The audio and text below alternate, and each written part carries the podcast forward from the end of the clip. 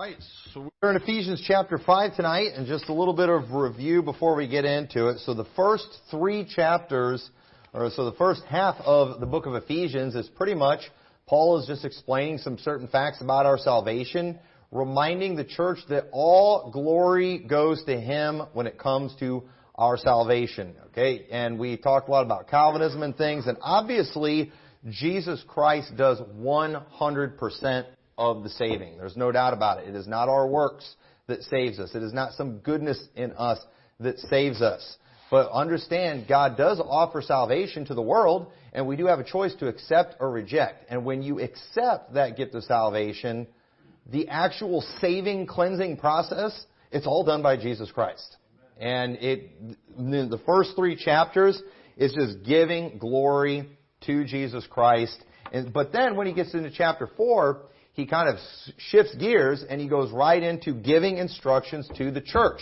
He is telling these people now, as Christians, as believers, what you have been chosen for, what you have been saved unto, you need to live like it. And he says in chapter 4, verse 1, I therefore, the prisoner of the Lord, beseech you that ye walk worthy of the vocation wherewith ye are called. So we talked about that last week. God has a will for us. As believers, there are expectations that God has, and there are expectations that we have as a church from people who claim to be saved. We expect people who are saved to be followers of Christ. Now, our expectation does not mean that a person has to be a sold-out disciple of Christ in order to be saved. Salvation is a free gift. And one thing we will see throughout this chapter, Paul, while giving very clear instructions to the Christians, making a really big deal about good works, he does not in any way have to compromise the gospel to try to influence people into that, which is what people often do. And they come up with all these weird hypotheticals. What if a person does this? What if a person does that? Are they saved? And it's a dumb thing to do. It's a foolish question, and it's one that we ought to avoid. But what we do see in here is we are going to see some examples of what we need to do as a Christian when somebody gets out of line. We are going to see that we are supposed to judge in the church. A lot of people today are looking for a church where no one will judge them. And you know what? You can find those churches. They're around. But we are supposed to judge some things in the church. So let's go ahead and start reading to chapter 5, because he's continuing just giving a bunch of instructions. And that's what he does for the rest of this book. And it says, Be ye therefore followers of God as dear children, and walk in love, as Christ also hath loved us, and hath given himself for us, an offering and a sacrifice to God for a sweet-smelling savor. And I like how he mentions that, because back in the Old Testament, they would have these offerings that would smell good, these incense offerings, and it would go up, and it was a pleasing smell to God. Well, you know what? Those things were, I imagine they smelled pretty good for the priest. And in reality, I don't know, I think it's pretty safe to say that the smell of that sacrifice in the Old Testament was not necessarily what pleased God. I think it was their obedience. Because all those sacrifices that God called for in the Old Testament didn't really do anything. But the one that did was the sacrifices of Jesus Christ. You say, well, then why did God have him do those things? They were a picture of what was to come. And so when God would see them doing those things, it was a reminder of what Jesus was going to do. So God was pleased. But at the end of the day, the real sacrifice and offering that was a sweet-smelling savor to God was the offering of Jesus Christ for our sins. God was pleased with that offering. God accepted that offering. And that was the payment for our sins. And so we need to remember that, so even though Jesus Christ, he's paid for our sins, salvation is a free gift, God has expectations for saved people. And he says, Be ye therefore followers of God as dear children. This is not a requirement for salvation, but it is a requirement for people who are going to be a part of a church. This is Paul commanding the church, the church of Ephesus. He's telling the people, be followers of God as dear children. Act like you're children of God. And let me just say this, okay? I'm hear me out. I might sound like I'm agreeing with some heretics for a second. I'm not. All right, you got to hear me out on this. But let me just say, you know what? You cannot be saved and live like the devil and get away with it. Okay? Understand here, you can be saved, live like the devil, and get away with it. Now, what is it we hear people say all the time? Or you can't be saved and then still live like the devil. You know, and basically judging people's salvation by their works. Well, I think they're close. They just need to say that one more thing and get away with it. Because at the end of the day, too, how do you define living like the devil? I mean, aren't we all still sinful? So how much sin do I have to have for it to be like the devil? You know, and that's a question nobody wants to answer. Okay? But I understand what people are saying when they say that. Okay, if you're just going to go and, you know, get saved and you're just going to go out and fornicate and, you know, do drugs and murder people and all this, there's no way that that person is saved based on their works. But at the same time, too, you know, that person who does the little sins or the sins that I commit, they're okay. But here's the thing about that. While we all wonder, while we all scratch our head about those things, one thing we don't see Paul doing in the Bible is going and calling their salvation into question when it comes to those things. But what we do see in the Bible is when a saved person gets out of line, that God deals with them. Okay? Now, here's the question. And this is just, because again, Christians mess up. Okay? They mess up bad sometimes. But here's the thing. Whose job is it to judge Christians? When a Christian gets out of line, when a Christian sins, whose job is it to judge them? Well, first off, you should judge yourself. Okay? Whenever you sin, whenever you mess up, you know what you need to do? You need to confess that sin to God. You need to repent of that sin. You need to forsake that sin. You need to not do that anymore. You ought to judge yourself first. But you know there's a lot of Christians, there's a lot of saved people who will not judge themselves. And so if they don't, then it's up to the church. Look what it says in 1 Corinthians 11, verse 30. It says, for this cause, many are weak and sickly among you, and many sleep. People who are taking the Lord's Supper irreverently. He said, because of this, many are weak and sickly, many sleep. There's dead people. People that have died in your church because God was so upset with how they were just irreverent with the Lord's Supper. And then he goes on to say, for if we would judge ourselves, we should not be judged. And he's not saying that as an individual here. He's saying that as a church. As a church, if we will judge ourselves, then we will not be judged, meaning by God. Because let me tell you something. When God has to step in, it's a big deal. It's the same thing, too, at home. Kids, when your kids are having disputes or they're having problems, what is your desire as a parent? You know, your desire is that they'll learn how to work these things out amongst themselves. But when you have to go and you have to get, they can't get along and you've got, you know, they force you to intervene, you make sure they regret it, don't you? Because they need to figure out, I've always wanted my kids to learn, it's better for you to work out your differences yourselves. If you have to get me involved for these petty little things, I'm going to make sure you're all miserable. Why? Because I want them to learn to judge themselves. And so right here he's saying if we would judge ourselves, we should not be judged. But when we are judged, we are chastened of the Lord that we should not be condemned with the world. So if we don't judge ourselves as an individual in a church, then the church should step in and say, hey, you want to be a part of this church, you're going to have to forsake that sin or you're gone. We're throwing you out of here. And but a lot of times you have churches that they don't judge anybody. They refuse to judge sin. They refuse to deal with things that are going on. And when that happens, when a church will not judge themselves, God comes in. God steps in, and then God judges. And you know what? If that church in Corinth, if they had to judge themselves, I don't believe those people would have been dead, because where in the Bible does it give us the authority as a church to kill church members? It's not there. It's not there. But when God stepped in, God made them weak. God made them sickly. We can't even do that. But you know what? When God gets involved, it's always going to be worse. God wants us to judge ourselves, and as a church, we've got to judge ourselves. We don't want to just sit around waiting for God to do something. When God has to get involved, we've crossed the line somewhere, and it's going to get ugly. And He's going to make an example, so we'll start judging ourselves. And so, 1 Corinthians chapter 5, verse 11 says, but now I have written unto you, not to keep company, if any man that is called a brother be a fornicator, or covetous person, or an idolater, or a railer, or a drunkard, nor extortioner, with such a one know not to eat. For what have we to do to judge them also that are without? Do not ye judge them that are within, but them that are without God judgeth. Therefore, put away from among yourselves that wicked person.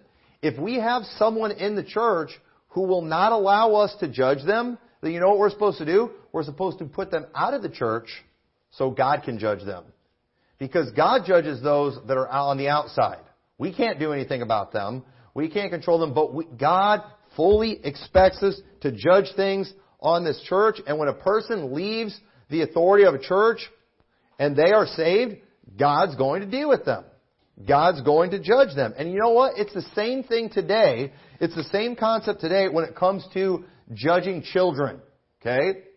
When it comes to judging children, obviously, kids need to learn to behave themselves, right? And that's what we try to train them to do. That's what we try to teach them. But when kids get out of line, as parents, we are supposed to judge, aren't we? We're supposed to punish. We're supposed to correct. We're supposed to do all these things. But what happens when a parent fails to judge their children? Well, if you don't judge your children, if as a parent you just let your kids do whatever they want to do, eventually someone's going to step in and do it for you. And you know who it's going to be? It's going to be the government. It's going to be the cops. It's going to be the prison guards, the jailers. Eventually, that's what happens when parents don't judge their children. Eventually, the authorities step in. Now, let me ask you this. What happens when the authorities fail to judge? Because, thankfully, in this country, they still judge murder. They still judge theft. There's still a lot of things that, you know, our government will judge people for because the parents failed. But did you know there are some things that our government has just given up on and abandoned? And that's a lot of drug use that goes on. Our government's not really doing much about a lot of it. There still are about some, but there's a lot they're not doing anything about. How about when it comes to fornication? How about when it comes to adultery? How about when it comes to homosexuality? What's our government doing about those things? Right. Nothing. So when our government does nothing, and they're supposed to deal with these things. When they don't do anything, then guess who steps in? God does. And when God judges, it gets really bad. God does not want to have to intervene in these things, but He will. And so parents who do not judge their children, and then with, you know, are probably going to have the police. And it's worse, folks. People think spanking, that's so abusive. Well, I think going to jail is more abusive. I think getting locked up is way worse. I'd rather get spanked any day of the week. Still to this day, as humiliating as it would be, I'd rather get spanked than go to jail. Okay? But, again, our government's not doing anything about certain crimes. And so what do we have today? We have STDs. We have AIDS. We have all these things like that. What's going on? I'll tell you what's going on. You know, these are horrible deaths. These are horrible lives these people are living. What's going on? I'll tell you what. God intervened is what happened. And it's bad. It's a whole lot worse. And just look at the life of the queers. And look at their end. Look at how horrible of a lifestyle that is. That is more cruel than anything that a parent could have done. That's worse than a spanking. That's worse than the government doing things. They are getting turned over to a reprobate mind. They're being judged by God. And so I just say all that to say that when it comes to judgment, we should always just try to judge things ourselves because we don't want God to intervene. And that's what you want your kids to learn. Whenever there's conflict going on, they should have the attitude, listen, stop it. We got to get along, all right? You know, we'll put up with this fight because if mom and dad get involved, we're all in trouble. If mom and dad get involved, it's going to be really bad. And you know what? I mean, my brother, they're driving me crazy right now. They're really upsetting me. But you know what? We got to figure this out. We got to get this right. But you know what? Some kids, they just don't learn. It takes them forever. And what do they do? Okay, what do they do? Mom, Dad. You know what? They need to regret that when it happens. I mean, sometimes they need to tell their parents things. But, you know, you can tell when they all need whooped. And, you know, you can tell when that happens. But I'm telling you, we as a church, we have to judge ourselves. We don't want God to intervene when it comes to judgment. When he steps in, it's really bad. So understand all these things we're about to talk about too. These are things we have to keep out of the church. And these are things that we've got to deal with. You say, Pastor, I don't know why you have to preach on this stuff all the time. I don't know how you have to... You know, you're making people feel uncomfortable. When you preach against some of these sins, you're making people feel uncomfortable. Well, you know, we can't let this stuff be going on here. I mean, I could just go ahead and put up with it. We as a church, we can just go ahead and decide, you know what, who cares about these things? Let's just put up with this stuff. The problem is, God's not going to put up with it. And if we're just letting it go, eventually God's going to step in, He's going to deal with it, and then we're all in trouble. So we've got to judge these things. So let's look at some of these things that we're supposed to judge. Verse 3 says, but fornication and all uncleanness or covetousness, let it not be once named among you as becometh saints. Neither filthiness, nor foolish talking, nor jesting, which are not convenient, but rather giving of thanks. So while the church is made up of sinners, we do need to understand there are some things that are so bad that we cannot allow them to even be perceived as acceptable amongst Christians. We've got to make, as believers, there are things that should be notable characteristics of ours, like love, mercy, righteousness, judgment. All of these things should be notable characteristics of us as Christians, but there are some things that should also be obviously completely unacceptable as a church. We're not saying nobody that ever comes here is ever going to do some of these things. People fall, okay? And when people fall, we that are spiritual, we're supposed to restore those people. But at the same time, if somebody falls and we just act like nothing happened, then you know what we're doing? We're sending a message that that's acceptable. And we can't do that. So whenever sin does pop up, as long as we judge it, as long as we deal with it, I believe we're in the clear as a church, and it will be perceived as completely unacceptable. And we've got to make sure we keep it that way. We're not going to have a 100% record of just certain sins never happening in this church, but as long as we have a 100% record of coming down on it hard when we find out, then I believe we're okay. So, because here's the thing too, we don't want to just be known as the church that doesn't allow homos. Okay, we don't want to just be known for that. You know, we need to be a church. We also ought to be a church that doesn't allow these other things too. Okay, there's a lot of things. So it's like, you know, everybody likes to focus on that one thing, but it's like they're not the only ones. Okay, you know, we just might enjoy keeping those ones out a little more. You know, but you know, there are some people. You know, we have to, you know, with sorrow, you know, say, hey, you can't be here, and we're sad because we love those people, we care about those people, they're in sin, they're not repenting of it, and it gives us sorrow. There's been people that have come through here before that, you know, we've tried working with, tried helping, and they're shacking up. And we love those people, we care about those people, but if they're not willing to repent of that, we've had to tell them, you're not going to be able to come here. And we get no joy in that. We might get joy over the one, but we ought to be this, but at the same time, we ought to keep all that stuff out of here if people aren't going to repent of it. So he goes on in verse 5. It says, for this ye know that no whoremonger, nor unclean person, nor covetous man, who is an idolater, hath any inheritance in the kingdom of Christ and of God. Let no man deceive you with vain words, for because of these things cometh the wrath of God upon the children of disobedience. Be not ye therefore partakers with them. And it's very important that we understand this passage and that we understand the context of it, because this passage is not teaching that anyone who ever commits any of these sins is not saved. Okay? It's not teaching that a saved person cannot do these things. What it's saying is these things that are mentioned are why God is going to judge this world. And if a church does not take care of these things, just like God is going to judge the world because of these sins, He's going to judge us for it too, so we better deal with it. That's why He brings this up. These are the things that are going to cause God to come down hard on this world. And when God brings the hammer down on nations, He doesn't do it for violations of the least commandments. Okay? And don't try giving me this all sins are equal garbage. There are some things that require few stripes that the Bible talks about. There are some sins that require few stripes. There are other sins that require many stripes. There are some sins that require death. There's all kinds of different punishments for different types of sins.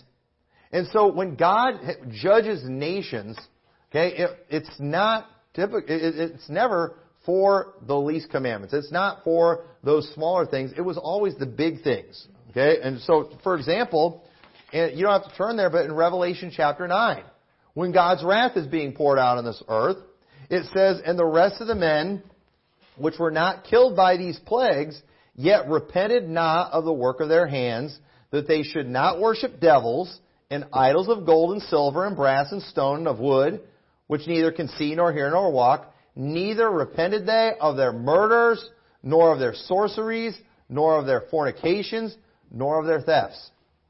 And notice he didn't mention things like lustful thoughts that don't lead to actions. He didn't mention things like anger. He didn't mention anything like, hatred in your heart that, again, doesn't lead to action. All those things are sins. But those aren't the kind of things that God goes and, destroys nations for. It's these other things. So understand that if God is going to judge the world because of these sins that were mentioned there in Ephesians, why on earth would God not come down on us hard if that stuff is going on here? And understand, too, even in a nation where fornications and adulteries and homosexuality, even where all those things take place, when a nation deals with those things, when a nation judges those sins, God doesn't judge those nations for those sins because they judged it. But it's when they ignore it. It's when they do nothing. That's when God has to step in and intervene, and then the whole country is in trouble. And folks, that is why I'm telling you, when it comes to our country, we just better pray that we're just supposed to get ours, during the wrath of God period. Because we have been racking up judgment, and I don't care. I've said it before. I'll say it again. I don't care what happens to this country tomorrow.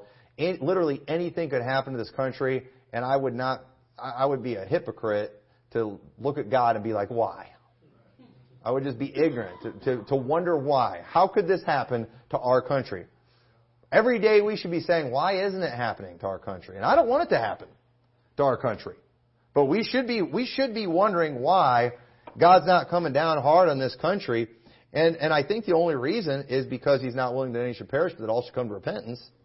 So we should probably try preaching against this stuff. We should probably keep preaching repentance. We should probably keep getting as many people saved as possible.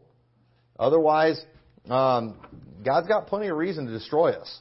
So, look what it says in 1 Corinthians chapter 6. So in terms of there, because, I've said this before, but it's worth repeating because it goes along with this chapter. But just doing something one time does not always make you worthy of being noted for that thing. It's important that we understand this concept. Again, just because you've plunged a toilet does not mean you're a plumber. Okay? I think we all understand that. And in passages like this that we read, in 1 Corinthians 5, it's referring to those who are identified by those things by continually doing them. It's the same thing that we see in 1 Corinthians chapter 6. In verse 9, it says, "Know ye not that the unrighteous shall not inherit the kingdom of God? Be not deceived. Neither fornicators, nor idolaters, nor adulterers, nor effeminate, nor abusers of themselves with mankind, nor thieves, nor covetous, nor drunkards, nor revilers, nor extortioners shall inherit the kingdom of God. And such were some of you. But ye are washed, but ye are sanctified, but ye are justified in the name of the Lord Jesus and by the Spirit of God." So he's reminding them, you've been washed from those things. You've been cleansed from those things. You're not those things anymore. So don't do those things. Do not do them. But understand, those who do those things, they're going to have the hammer drop down on them. God is going to judge this world because of these things. And so I think a good way to compare it, though, because this is where people do, they kind of mix, the Bible teaches a lot of different things. And sometimes we blend things that aren't really meant to be blended together. So, for example,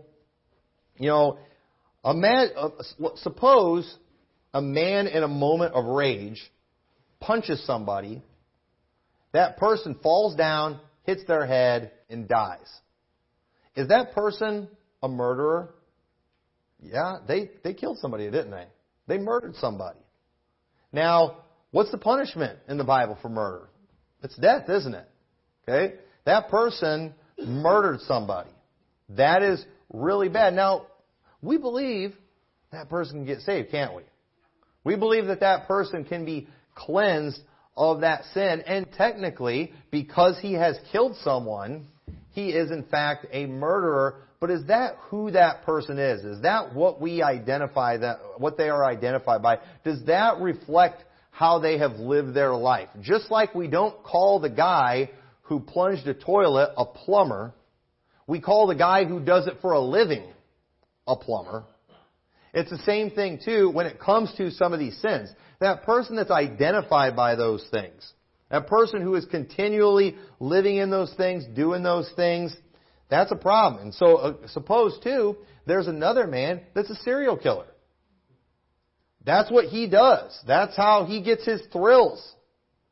Okay, you know, that person is also a murderer. What's the penalty for him, too? It's death. Okay, but at the same time, too, you know, when we see that serial killer, we're probably thinking, I don't think that guy's saved. You know, we know that person who just gets a thrill out of killing people, that's probably somebody who's been given over to a reprobate mind. That guy who lost his temper and made a mistake, I don't think he's been given over to a reprobate mind. Do y'all understand the difference there? Now, they're both guilty of sin. They both need a Savior. You know, otherwise they're both going to go to hell. So sometimes the Bible, there, you know, it's explain that concept. You committed one sin, you're guilty of it all. You need a Savior. But that doesn't. But then there's other times it's talking about people who are identified by those sins. That's just kind of their thing, and it's important when we're reading a passage that we understand if that's what it's talking about. But people get confused because so many passages proof text and jump all over the Bible. And I like what this verse says. This goes along with what I say. And then a lot of people will use these too, you know, to just teach that, you know, somebody isn't saved and they're judged by their works. That's not what we need to be doing with these passages. So, so I say all this though to say, if someone in this church does any of these things that are mentioned, we need to judge it immediately. If they continue in that sin, they need to be removed from the church. And if they continue in that sin and they are saved, God will deal with them. But if God does not deal with them, then you know what? It's okay. Listen, it's okay for us. And watch how the Bible explains this too. It's okay for us to treat them like they're unsaved. But notice, we still don't declare them unsaved. We don't change the gospel and make it about works just because we are going to treat someone as if they were unsaved. Because here's the thing, they might very well be saved. We don't always know. And so look at what it says in Hebrews chapter 12 and verse 6. It says, "For whom the Lord loveth, he chasteneth, and scourgeth every son whom he receiveth. If ye endure chastening, God deals with you as with sons. For what son is he whom the Father chasteneth not?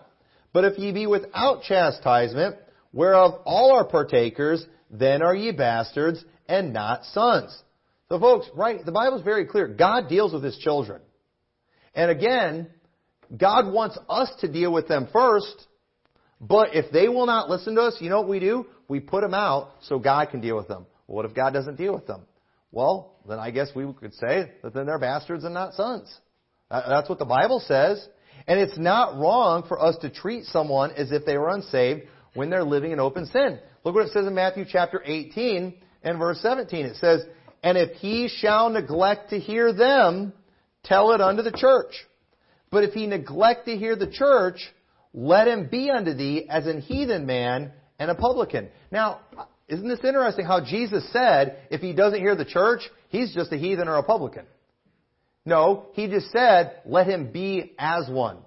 In other words, okay, if you're not going to act like a Christian, if you're not going to submit to God, if you're not going to submit to the authority of this church, then you know what we're going to do? We're going to treat you just like an outsider.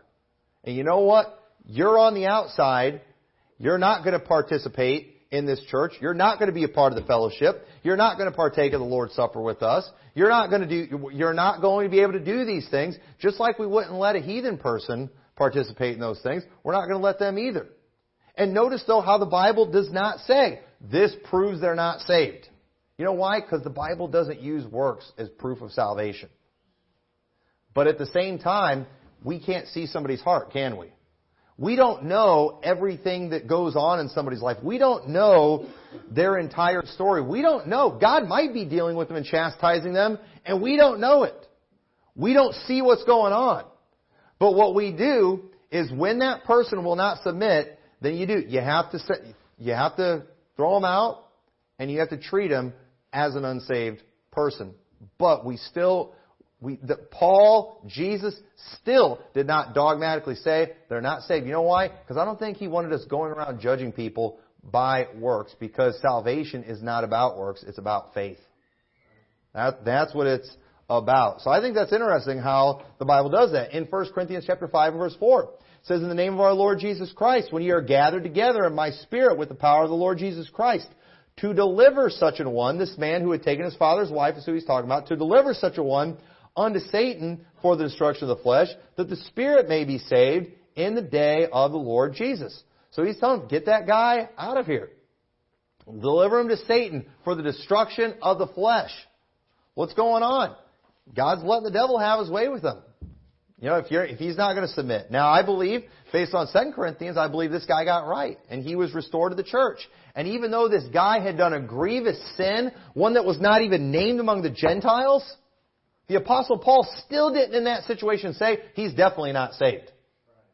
He said, we're just going to have to deliver him to Satan for the destruction of the flesh, that the spirit may be saved. Paul still thought this guy was going to be in heaven.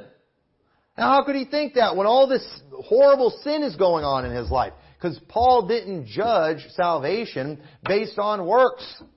But you know what he did do when people in the church were not following God, when they were not walking worthy of their vocation, you know what he did do? He judged them. And he put them out of the church.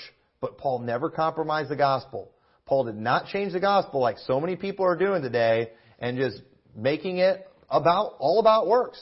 He didn't do that. And you know what? We're not going to do that either. We're going to continue proclaiming the salvation that Paul and that Jesus preached, one that is without works, one that has eternal security, one that is based and judged by the work of Jesus Christ, not by a person's works. That's not how we judge these things. And that's why we're going to keep on soul winning and why we're going to keep on giving the gospel. Very simple. And if people make a profession and call on the Lord, we're going to believe those people are saved, even if we don't ever see the kind of works that we would like to see them do, because the Bible's pretty clear. The salvation is not about works, that you don't have to go to church to go to heaven. You don't have to be baptized. It is believe in the Lord Jesus Christ, and thou shalt be saved. And so we're going to keep operating that way. But you know what you got people doing today? They're going and they're making salvation so complicated. They're expecting so many works from people that they've just given up on soul winning. I mean, they've given up on even trying to just, give the gospel at somebody's door. You got to come into the church, and they got to spend weeks and weeks and weeks trying to disciple you and making sure that you've really got it. Shouldn't take that long to get people saved. We don't see it taking that long in the Bible, and so I think that these people, frankly, are just using a lot of these things as an excuse to not go soul winning. Because you know what? It's not popular today. It doesn't make you the most liked church in the community to do that kind of thing. But you know what? It gets a lot of people saved. And so we need to keep doing it. So what we want to make sure we don't do, though, except with all this, we never want to make the mistake of changing the gospel based on the perceived testimony of one person. A lot of things can still happen with a saved person. Everybody has a story. Some people, they get saved, and they do. They live like the devil, and you know what? They don't get away with it. Because you'll hear them say years later, when they finally get right with God, they'll talk about how the Lord was running them through the ringer for years. Now, a lot of times the church didn't see that. A lot of times other Christians, they did not see what all was going on in that person's life, but you better believe God was all over those people. You know why? Because they're His children. And if we would have been, if other Christians would have been out there just declaring them unsaved, oh, you clearly aren't saved. You haven't even given up on your drinking yet. Then they're probably going to get discouraged and never come back to that church. You know, they're going to get all confused about their salvation. They might even start to wonder if they are saved. And then all of a sudden they're like, well, you know what? And, you know, if I didn't get saved before, you know, they're not going to get saved by trying even harder to repent of their sins. That way you're just confusing people. And it's not right. So verse 8 says, For ye were sometimes darkness, but now are ye light in the Lord. Walk as children of light. For the fruit of the Spirit is in all goodness and righteousness and truth, proving what is acceptable unto the Lord. So we see that there is sin we are supposed to call out as a church. We are to be proving what is acceptable to the Lord. Now, a lot of people today, they want us to have a Bible verse for like every single thing. You know, if it comes to a certain style of dress or item of clothing, you know, you got to have a Bible verse that says you're not allowed to wear that. Listen, I believe the Holy Spirit will help us figure out what's right and wrong in all ages, in all cultures.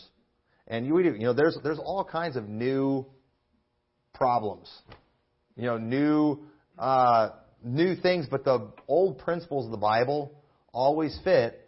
But sometimes we have to judge these things, and we've got to prove these things. And if things are not acceptable, we need to call it out. You got a lot of people, they'll talk about sin, sin, sin, sin, sin. They'll say that word sin all the time. Y'all shouldn't be sinning, but they don't want to get specific.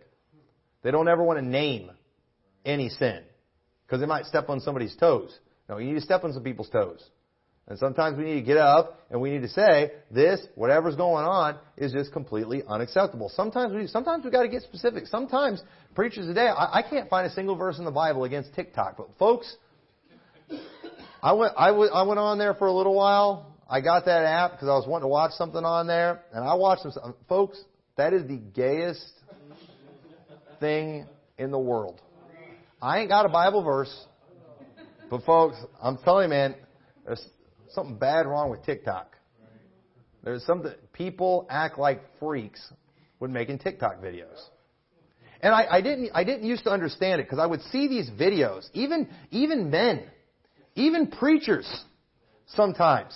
They're making these videos and they're acting all crazy and wild and flamboyant. And I'm like, why are they doing that? Why can't you just state these things like a normal human being? But then I found out why. It's because on TikTok, it's too easy to just scroll to the next video. And so they've always got to do something outrageous to get your attention in the beginning. Otherwise, you're going to keep scrolling. So you can't do something simple. You can't just be standing there, because, I mean, sometimes within a couple seconds, if there's not something visual that gets your attention, just whoop. And so people do. They act like maniacs. Because that's what you have to do. Well, you know what? I don't want to act like a flamboyant idiot. So, and if that's what I've got to do to make it on TikTok, I'm out. Okay? I'm out. So you're such a legalist. I don't care. I'm seeing too many young people too. Listen, I'm sorry, I can't find a verse in the Bible against TikTok dances. I see any of our people doing TikTok dances in the church, I'm going to find something, all right? We're going to find some way to include that as reasons you can get kicked out of the church. Okay, folks, please don't do TikTok dances. I don't need to get going. I get really sidetracked on this stuff, but I have seen Baptists doing TikTok dances. And you know what? Never mind. Verse 12. Or verse 11, I'm sorry. And have no fellowship with the unfruitful works of darkness, but rather reprove them. That's them TikTok dances right there. There's your Bible verse. Just found it right there. There are some people we should separate from. Some things we need to stay away from. Verse 12, for it is a shame to speak of those things which are done of them in secret. I guess it's not about TikTok, because the stuff they do on TikTok is very public. But all things that are reproved are made manifest by the light, for whatsoever doth make manifest is light. And let me tell you something. God always has a way of bringing sin to the surface so it can be dealt with.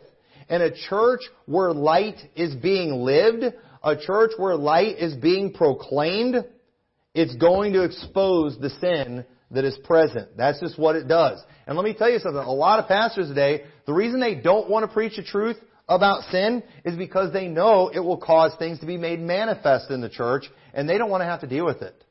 So they're afraid to get specific on sin. If they start getting too specific on sin, you might have somebody get convicted. You might have, and even if they don't get convicted and confess it, it's going to come out. God's going to deal with these things. When Achan took of the accursed thing in Judges chapter 7, God made it manifest that sin was in the camp.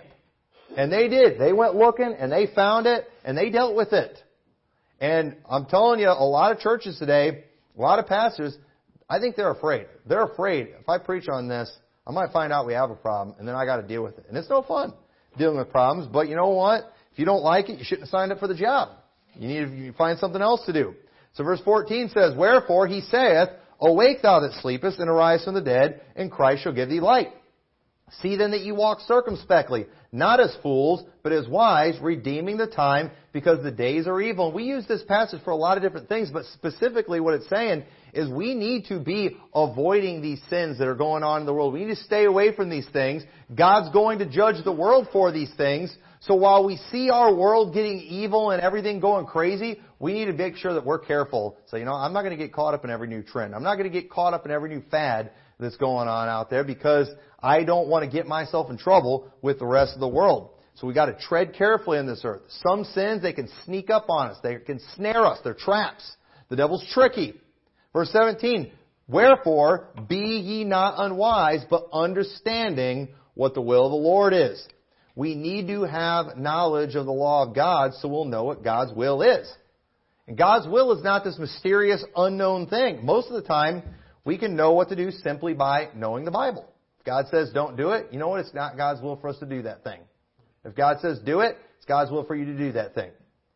Y'all want to know, I don't know if it's God's will for me to go soul winning. I do. It's His will for you to go soul winning. I don't know if Lord wants me to go to church tonight. I have been convicted of it. Now, I know what the Lord's will is now. He wants you to go to church. I know that. Why? Because the Bible tells us. All these things we're about to read, I don't have to ask if it's God's will or not. Okay? For one, is it God's will for me to drink? Well, the Bible says right here, "And be not drunk with wine wherein is excess, but be filled with the Spirit." Don't fill yourself with things that are going to cause you to sin, but fill yourself with the Spirit of God so you'll do good. Well, how do I do that? Well, one way, speaking to yourselves in psalms and hymns and spiritual songs, singing and making melody in your heart to the Lord, giving thanks always for all things unto God and the Father in the name of our Lord Jesus Christ. If we would sing songs about God, if we would sing spiritual songs, we'd probably be in a better mood. We'd probably be happier people. If we would give thanks, if we would not be like those in Romans 1, who it says, "Neither were they thankful, but became vain in their imagination. Their foolish heart was darkened." If we would be thankful people, I think it'd be, it's hard to be thankful and to be depressed at the same time. But it's real easy to get depressed when we're feeling sorry for ourselves and just acting, complain about all the things we don't have. So these will help you be filled with the Spirit. Singing songs of God will give you in the right frame of mind. And we have music that is designed to get us into all different kinds of moods. Okay? Proof of that, the movies. Okay? Though that they have music to set a mood, don't they? And it works. There's a certain type of music they use for a fighting scene, certain types of music they use for a romantic scene, certain type of music they do for just some kind of relaxing scene. There's certain kind of music they do when they want to scare you. You know why? Because music is not amoral. Music is a very powerful thing, and we need to listen to music that will get us in a spiritual frame of mind. We need to go on. It goes on in verse 21 saying, "Submitting yourselves one to another in the fear of God."